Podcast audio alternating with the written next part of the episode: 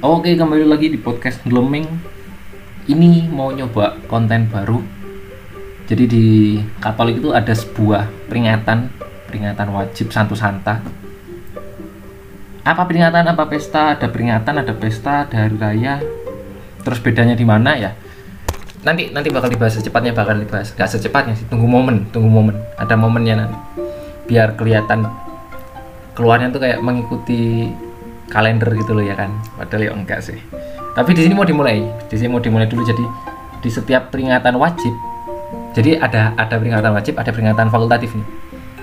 Nah di peringatan yang wajib itu bakal dicoba. Aku bakal nyoba yang nyeritain kisah siapa sih santunya lagi dirayain, ya kan? Kayak mana ceritanya dia bisa dirayakan, dia bisa diberikan sebuah hari untuk peringatan bagi namanya gitu ya kan? Wis ngono lah pokoknya. Karena ono peringatan wajib intinya wong iki mbiyen uripe opo sih kok iso sampai dia menjadi peringatan wajib, bukan fakultatif, gak sekedar fakultatif tok. Ngopi sirek. Nah, di 13 September itu teman-teman, 13 September itu merupakan peringatan wajib bagi Santo Yohanes Krisostomus. Diulang, jenenge rada angel kae. Santo Yohanes Krisostomus. Nah, beliau adalah seorang uskup dan pujangga gereja. Waduh. Kayaknya tadi ada bunyi WA masuk ya. Yes, pakai PC rek, jadi yo nikmati aja lah apa yang ada. Nah, Santo Yohanes Krisostomus ini dia adalah seorang uskup dan pujangga gereja. Uskup ngerti lah yo apa itu uskup. Nah, pujangga gereja itu biasanya sebuah gelar, bisa disebut gelar. Gelar yang diberikan karena ajaran-ajarannya, pengajaran-pengajaran beliau entah itu lewat tulisan, yang memberikan dampak kepada umat. Karena hal itulah beliau disebut dengan pujangga gereja.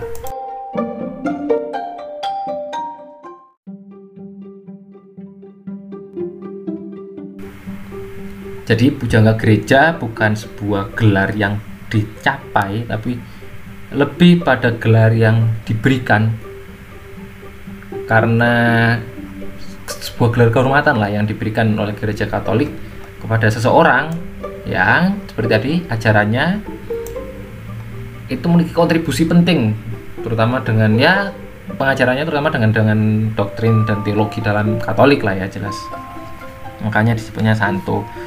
Nah santo-santo ini ya spoiler gawe episode selanjutnya.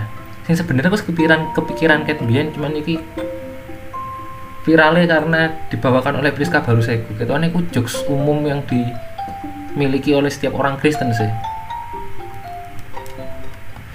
Nah, jadi santo itu teman-teman, santo santa itu ditulisnya itu kalau ditulis biasa nggak lengkap itu dia disingkat ST titik. Sama kayak dokter kan disingkat DR titik. Kalau santo itu ST titik. Sing iku juga jadi kadang gegoyana ngelek ST itu adalah stasiun. Jadi makanya di beatnya Priska Barusio kan bilang ST Manggarai, stasiun Manggarai, banyak santo-santo di Jakarta.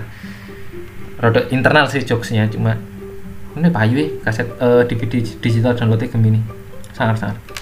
Nah balik Santo Yohanes Krisostomus. Nah usut punya usut, Krisostomus itu bukan namanya beliau. Jadi Krisostomus itu merupakan apa ya, bisa dibilang julukan. Panggilan. Julukan. Misale kayak aku diceluk Paping mbiyen rek. Jadi jenengku iku Adi Paping. Paping itu kan merujuk pada paving. Soalnya aku mbiyen iku gak duwe isin arek regedek, lek bahasane arek iku regedek.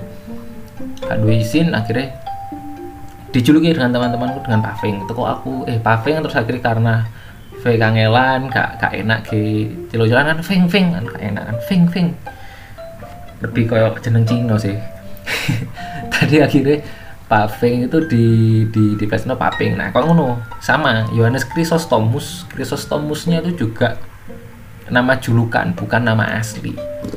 Nah, Santo Yohanes sendiri itu lahir di Antiokhia. Antiokhia itu di Syria. Iya, Syria. Saya itu Syria. Nah, beliau itu lahir di sekitar antara tahun 344 dan sampai 354 lah. Kenapa dibilang sekitar? Karena yo biyen kan dokumentasi sensusnya pencatatannya mungkin nggak serapi sekarang yo. Lek saya kan rapi, pencatatannya rapi, sak nomor-nomere, NIK-NIK-ne ditulis rapi, mlebu ndek database, terus akhirnya database kena hack. Negara liya, bukan di sini. Ya Allah, dewean lho iki rek. Duh. Nah, si Yohanes ini duwe bapak jenenge Sekundus dan ibu jenenge Antusa. Nah, dia itu ternyata keluarga bangsawan, guys. Jadi si Santo Yohanes Krisostomus ini adalah seorang bangsawan. Dia merupakan berasal dari keluarga bangsawan. Nah, pada umur 20, sekitar umur 20-an, dia itu belajar ilmu retorika. Retorika itu adalah ilmu berpidato lah, gampang ilmu berpidato. Makanya jenenge Rika kan cocok lah, jadi untuk berpidato, untuk jadi wakil itu cocok. Makanya Rika, retorika dia pitaloka contohnya ya, bisa lah, tipis-tipis respect lah ya. Nah, dia belajar ilmu retorika itu di bawah bimbingan sama seorang ahli pidato yang terkenal di masa itu. Ya, bukan Soekarno jelasnya ya kan. Nah, ahli pidato ini namanya Libanius.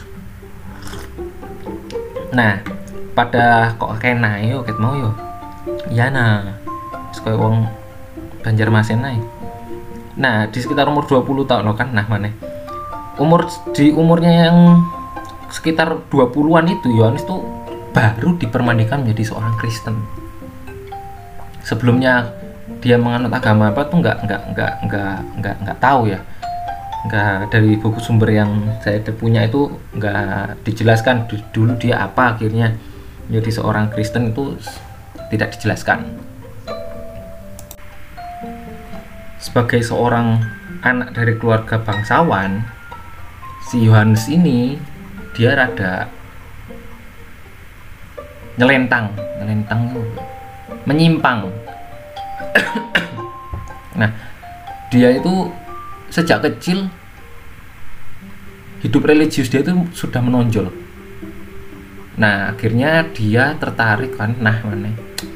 Akhirnya dia tertarik untuk menjadi seorang pertapa. Akhirnya si Yohanes menjadi seorang pertapa dan menjalani pola hidup yang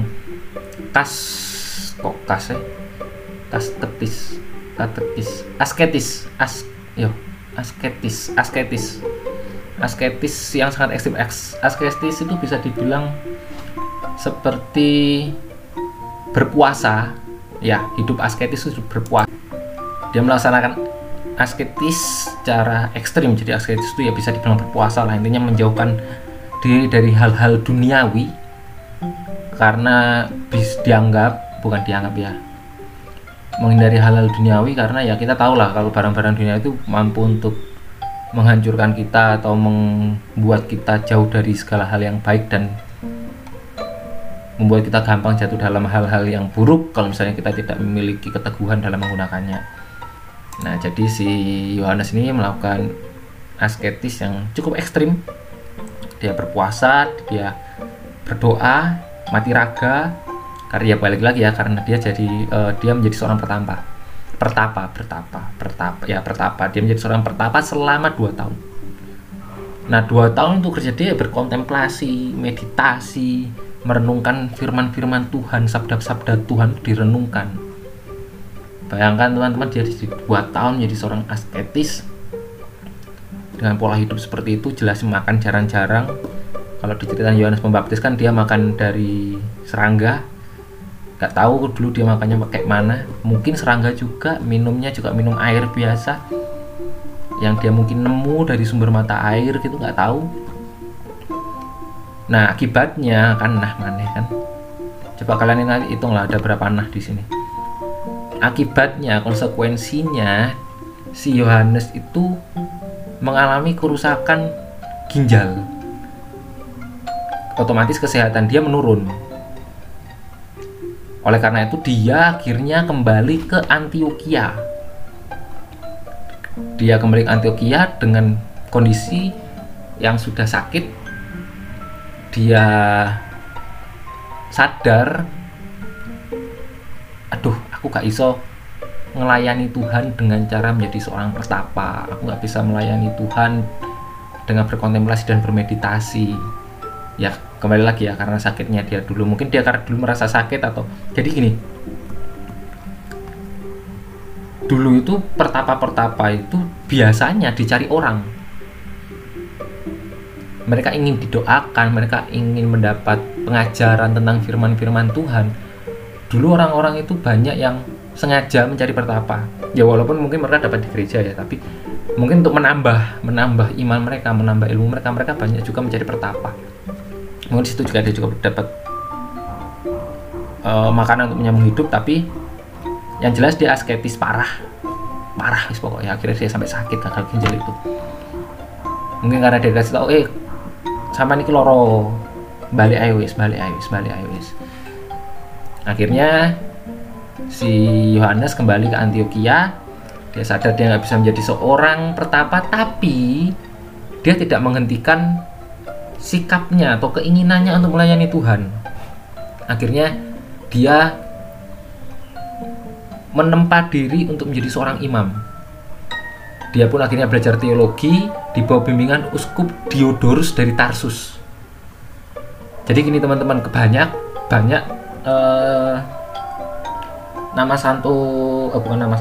nama-nama zaman dulu itu yang juga menggunakan namanya banyak mirip-mirip. Sebenarnya Yohanes ini kan dari Antiokhia ya. Dia kadang disebut sebagai Santo Yohanes dari Antiokhia.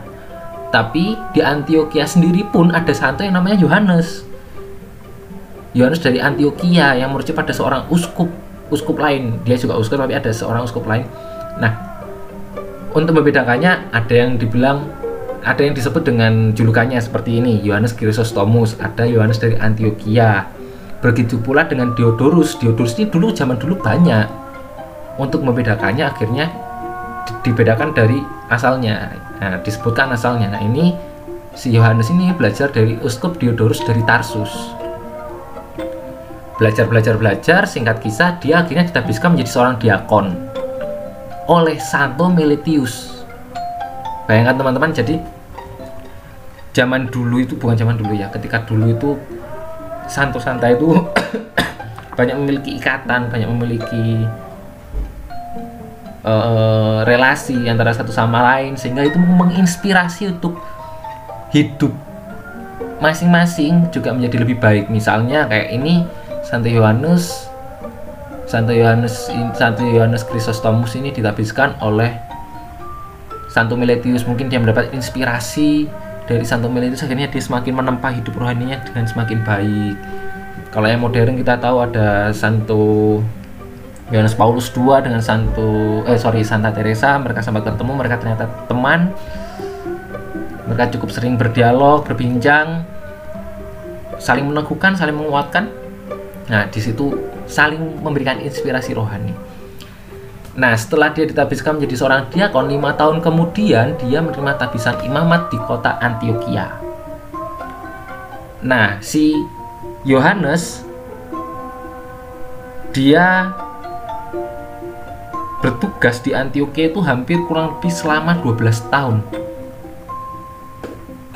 Dan perlu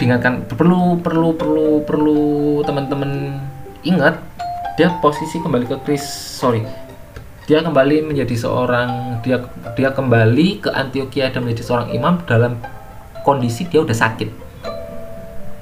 Karena dia sakit itulah, jadi ketika dia memberikan pelayanan sebagai seorang imam pun dia sering sakit-sakitan. Tapi meski begitu karya-karya dia tetap mengagumkan. Dia bisa berkhotbah 1-2 kali dalam satu hari. Satu hari teman-teman, berarti Senin. Kalau sekarang zaman sekarang biasanya bisa harian cuma satu, dia bisa sehari 2 kali. Dia juga memberikan perhatian kepada para fakir miskin dan yatim piatu. Karena keadaannya itulah, dia pun diangkat menjadi seorang uskup. Nah, yang menarik adalah kita tahu bahwa dia sebelumnya merupakan seorang yang belajar ilmu retorika, dan dia memanfaatkan talentanya itu, dia memanfaatkan kemampuannya untuk berretorika itu, untuk berpidato itu, digunakan untuk menyampaikan sabda Allah. Dia mengajarkan sabda Allah kepada umat. Karena kepintarannya dengan dalam berretorika, jadi khotbahnya itu selalu menarik dan tetap mendalam. Nggak sekedar menarik saja, tapi juga mendalam. Tidak, biasanya kan orang kesulitan untuk berbicara di depan, apalagi ya mungkin ketika kalian ngomong aku nih yo, alah apa sih wong iki ngomong gak jelas. Tapi beda, Santo Yohanes Krisostomus ini dia mampu untuk menyampaikan sabda Allah, mungkin secara kontekstual, jelasnya secara kontekstual, menarik dan mendalam. Dan sejak saat itu, sebelum dia menjadi uskup pun, dia sudah menjadi seorang imam yang populer di kalangan umat.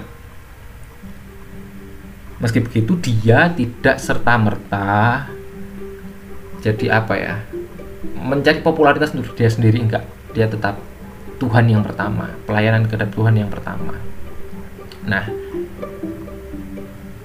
mana kan, pada tahun 397,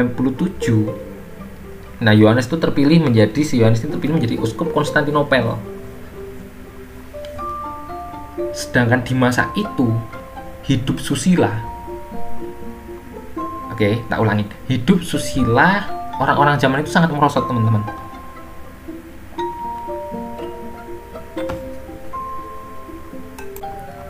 Jadi bisa dibilang zaman itu orang-orang itu mungkin adatnya tidak terlalu baik, sehingga terjadi kemerosotan moral.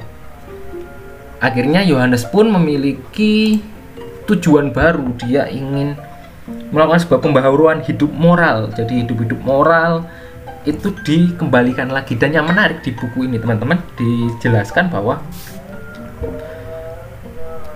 tak bacain aja, hal ini mendesak dia untuk melancarkan pembaharuan hidup moral di seluruh kota dan di kalangan rohaniwan. Ia memanfaatkan kepandaiannya berpidato untuk melancarkan pembaharuan itu.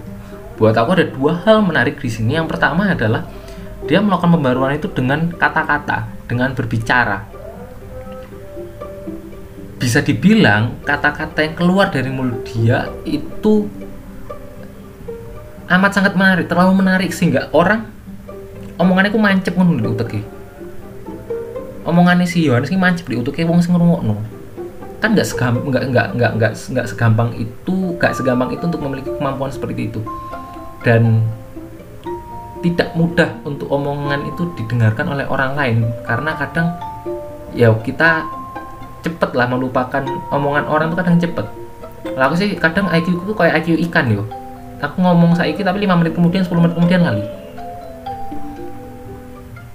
Beda dengan si Santo Yohanes Krisostomus ini, dia memberikan pembaharuan hidup moral itu melalui khotbahnya. Dan sebagai uskup juga dia pasti juga memberikan melalui ya mungkin aturan-aturannya yang dilakukannya sebagai seorang uskup. Tapi selain itu, hal yang menarik kedua adalah ia melakukan pembaharuan hidup moral ini hanya di kota-kota aja, tapi juga di kalangan biarawan. Bisa dibilang hidup susila yang menurun itu juga terjadi di kalangan rohaniwan. Oke. Nah, kalau mau kita tarik dengan kondisi realitas seperti sekarang ini teman-teman, banyak pemuka-pemuka agama yang hidup susilanya juga mungkin tidak benar. Oknum-oknum yang hidupnya tidak benar itu bukan hal baru. Itu sudah terjadi sejak dari dulu, dan itu bukan berarti tidak bisa dirubah. Itu sangat bisa dirubah. Mungkin kita sebagai orang yang melihatnya, kita bisa mengingatkan kalau kita menjadi orang yang merasa diri kita hidup susila yang kurang baik ya.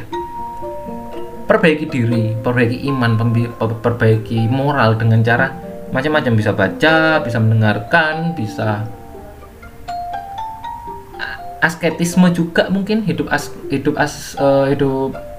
askese yang baik, menahan nafsu duniawi. Dilatih dengan cara puasa, jadi kita tahu cara ngontrol diri. Nah, oleh Santo Yohanes, sabda Tuhan itu diterapkan secara tepat sesuai dengan kehidupan umat zaman itu. Permasalahannya adalah ketika ada orang yang berbuat baik, berbuat benar di sebuah tempat yang mayoritas salah, seakan-akan dia melawan arus, dia dibenci. Santo Yohanes ini dibenci. Dia dibenci oleh pembesar-pembesar kota dan uskup lainnya. Dan program pembaharuannya itu ditentang dulu. Hingga satu saat dalam sebuah sinode pertemuan uskup-uskup, ia tuh sampai dikucilkan sama uskup-uskup lain. Tapi kembali, dia adalah orang yang dicintai umat. Kata-kata yang keluar dari mulutnya merupakan kata-kata dari Tuhan yang ia kemas secara menarik, memberikan inspirasi pada umat Allah, sehingga ia tidak hanya yang populer, tapi dia juga dicintai oleh banyak umat. Akhirnya orang-orang yang mencintai ini itu protes. Nggak tahu bentuk protesnya dulu kayak mana ya, kayaknya nggak mungkin demo, tapi yang jelas protes. Loh, kok si Yohanes nggak tahu ketok nek? Loh, Yohanes nang ndi iki? Aku pengen ngrungokno dhek khotbah. Tapi karena dia nggak bisa ditemui, mereka protes. Akhirnya si Yohanes ini kembali dipanggil lagi ke Konstantinopel, ke Konstantinopel. Tapi karena kembali lagi ya, dia memiliki misi untuk melakukan pembaharuan. Nah, Alkisah kayaknya dulu itu petinggi-petinggi Konstantinopel yang berkuasa saat itu juga itu memiliki hidup susila yang kurang baik juga, sehingga ketika si Yohanes ini melakukan sebuah kritikan, memberikan sebuah kritikan kepada Eudoxia dan pembantu-pembantunya yang merupakan seorang kaisar, sekali lagi dia diasingkan. Selama pengasingannya itu dia banyak disiksa. Lalu Eudoxia, yaitulah antara Eudoxia atau Eudoxia, saya nggak tahu tepatnya, belum tahu tepatnya. Nanti saya belajar lebih lengkap lagi, nanti mungkin bisa saya kasih koreksi di episode selanjutnya. Nah, akhirnya si uskup ini, si Santo Yohanes ini, dia diasingkan lagi, dan selama pengasingannya dia disiksa hingga meninggal. Dan perlu digarisbawahi teman-teman, hidup susila yang jelek zaman dulu tuh nggak melulu tentang nafsu semata ya, maksudnya nggak sekedar pelanggaran moral seperti berhubungan seksual saja, enggak, tapi bisa dengan bentuk cinta pada harta yang berlebihan. Kayak Eudoxia ini, dia itu gila hormat. Dia itu mendirikan patung yang terbuat dari perak dan ditaruh di dekat katedral keuskupan. Jadi orang yang harusnya dengan patung dihantar untuk menuju kepada Tuhan, seperti kita tahu karena di gereja Katolik itu banyak patung, banyak gambar yang dimaksudkan sebagai mengantar umat untuk lebih kenal dengan Tuhan. Tapi ini dia membuat patung dia sendiri, taruh di katedral, dilihat orang rame, dia ingin dihormati. Ya, Santo Yohanes mengkritik itulah. Dia mengecam perbuatan si Eudoxia ini, dan dalam khotbahnya ia berbicara dengan bahasa kiasan yang pedas. Dia bilang gini, sekali lagi Herodias berulah, sekali lagi dia bermasalah. Ia menari lagi dan muncul lagi keinginannya untuk menerima kepala Yohanes dalam sebuah nampan. Kritik dia yang keras ini yang membuat dia akhirnya diasingkan, dan dalam hukuman itu Yohanes banyak menulis surat tentang keadaannya ke Paus Inosensius yang pertama di Roma, kepada Uskup Milan, kepada Uskup Aquileia, dan dia hidup dengan tidak mudah selama pembuangan itu, dan akhirnya dia meninggal. Dan kata-kata terakhir yang diucapkan oleh Yohanes adalah Maha Suci Allah atas segala sesuatu.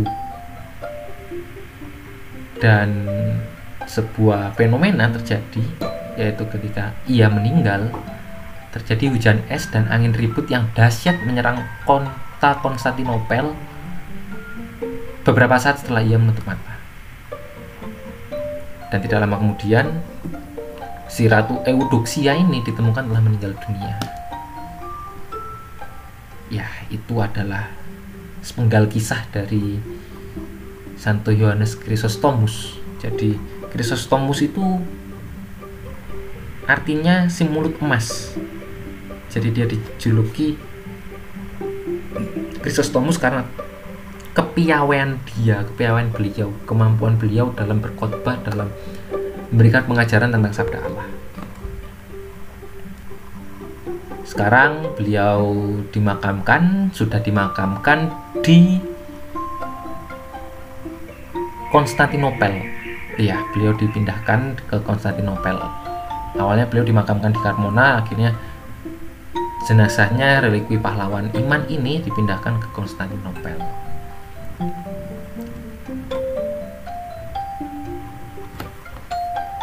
Itu sekilas tentang kisah hidup Santo Yohanes Krisostomus yang dirayakan oleh Gereja Katolik pada hari ini. Dari kisah Santo Yohanes Krisostomus ini, ya, aku sih bisa belajar bahwa ketika kita ingin melakukan sebuah pembaharuan, mengajak orang berjalan di jalan yang benar, tak jarang kita mendapat banyak kecaman, kita mendapat banyak penolakan. Tapi ketika kita hanya menyerah pada penolakan tersebut, ya tentu kita akan gagal untuk melakukan pembaruan.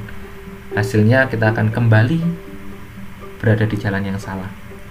Hari ini saya juga diingatkan, diingatkan melalui kisah dari Santo Yohanes Krisostomus ini, bahwa lebih baik kita tersesat di jalan yang benar.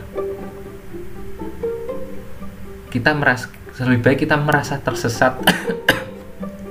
merasa tersesat, tapi kita berjalan di jalan yang benar, daripada kita merasa